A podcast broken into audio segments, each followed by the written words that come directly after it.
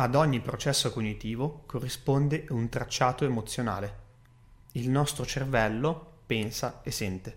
Probabilmente avete già sentito questa frase di Daniela Lucangeli uscire dalla mia bocca, ma oggi voglio spiegarvi un po' di più il perché. Sigla!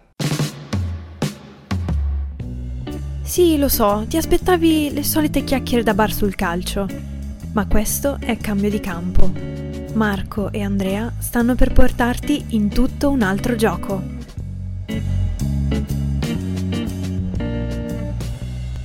Dai, scherzavo, non l'avete già sentita, vero? O meglio, chi di voi ha fatto il corso gioco e rigioco della nostra metodologia di, di cambio di campo sicuramente ha fatto sua questa, questa, frase e ha cercato di integrarla nei loro allenamenti anche attraverso il percorso pratico che vi abbiamo messo in atto. Ma per chi invece è nuovo di questa frase, voglio spiegarvi che cosa intendo, o meglio, cosa intende Daniela Lucangeli, che è sicuramente molto molto più brava di me. Lei intende che c'è un rapporto stretto tra cognizione, cioè il processo di, di conoscenza, il processo di acquisizione di queste conoscenze, ed emozione, cioè c'è un rapporto tra, eh, come dire, il logico e l'emozionale, cioè nell'apprendimento c'è sempre l'attivazione eh, nel nostro cervello di una parte che è più legata alla cognizione e di una parte che è più legata al far esaltare le emozioni legate al risultato che si ha eh, quando si, si, sta cercando di, di determinare, di mettere in atto una certa abilità. Voi pensate che se noi misurassimo la corrente neuroelettrica che eh, abbiamo nel momento in cui siamo svegli siamo circa sui 9 Hz, ok? Quando dormiamo invece è un po' più bassa, quindi abbiamo eh, meno, eh, come dire, eh, carica neuroelettrica perché evidentemente non stiamo elaborando una serie di informazioni, quindi siamo dai 0,1 ai 7,5 Hz quando dormiamo. Ma se facciamo riferimento a questi 9 Hz come benchmark, come riferimento, beh, pensate che nel momento in cui noi proviamo delle emozioni negative, il nostro cervello ci comunica che siamo in uno stato di stress, in uno stato di alert in cui ci sta dicendo andatevene via, perché questo non vi fa stare bene. È un comportamento, una comunicazione che il nostro cervello ci dà perché ci sta dicendo scappa da quella situazione, ti sta facendo soffrire, in quella situazione non sopravvivi. È ovviamente una motivazione eh, biologica molto ricca di, di, informazioni molto importanti che noi dobbiamo ascoltare e che può esserci anche nel momento in cui apprendiamo qualcosa nel calcio e magari non abbiamo il risultato adeguato, no? Ed è per questo che tendenzialmente ci dovremmo spostare dal far ripetere tante volte le stesse cose anche se non funzionano, perché in realtà non ha senso ripetere a sé, ha senso ripetere o comunque fare qualcosa se viene, perché lì si ha un picco invece emozionale positivo, si ha un picco altissimo, una frequenza erziale molto alta che sta dicendoci bene, lì stai bene, lì hai uno stato emotivo positivo che tu devi ricercare. E il nostro cervello è furbo perché ci dice bene io ti faccio provare questa, questa emozione positiva ma te la tolgo subito. Perché poi tu devi riandarci lì, devi riprovarla quella sensazione perché lì stai bene. È chiaro che tutto questo avviene a livello inconscio, noi non possiamo determinare quando stiamo bene o stiamo male, possiamo agire su alcune componenti del mondo o sulle nostre scelte, ecco, sulle nostre scelte, per far sì che nostre, alle nostre scelte corrispondano delle azioni che possano farci sentire più o meno bene. Ma è ovvio che le emozioni positive favoriscono un approccio che eh, favorisce l'apprendimento. Perché? Perché si deve continuare a ricercare quel tipo di, di emozione. Questo approccio tendenzialmente è molto creativo, intuitivo. Guardate i grandi giocatori quando eh, si divertono, no? fanno un sacco di numeri, trovano delle idee pazzesche. Bene, sembra che gli venga tutto da genio. Ecco, si dice sono dei geni, sono dei veri calciatori.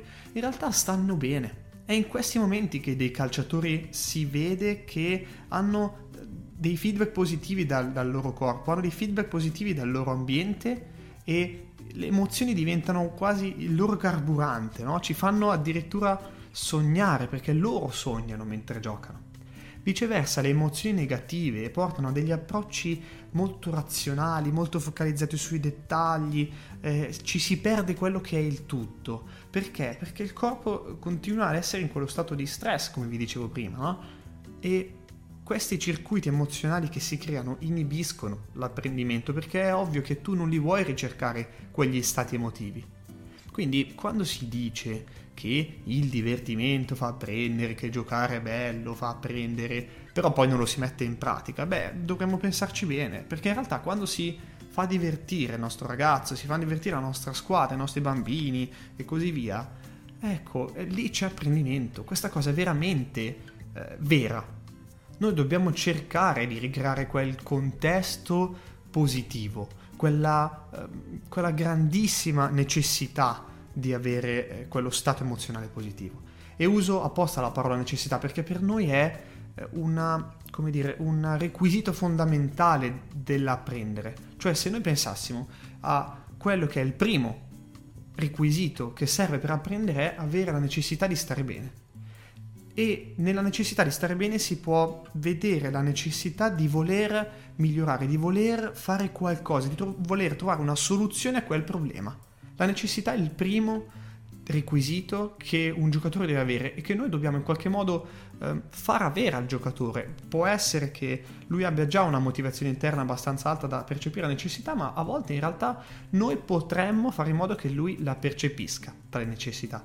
Ma è ovvio anche che non può essere l'unico requisito. Per noi almeno ce ne sono altri due, cioè avere una grandissima passione per quello che si fa, devi amare il calcio, devi essere lì perché ti piace enormemente giocare a pallone, ma anche avere una relazione con tutte le persone che ti stanno attorno. Cioè, avere relazione noi la intendiamo come capacità di essere empatici, di capire l'allenatore, di capire i propri eh, compagni, di capire le persone che ti stanno attorno. Ed è quando hai una grande relazione che riesci a comprendere cosa gli altri stanno facendo, cosa gli altri vogliono da te, cosa tu puoi fare per loro e quindi mettere in atto una serie di scelte che possano in qualche modo far, ancora una volta, emozionare loro, farli stare bene. E lì c'è apprendimento, perché è ovvio che tu hai un picco di nuovo positivo nel momento in cui riesci a... Um, raggiungere, a, far star bene gli altri, a raggiungere la necessità degli altri.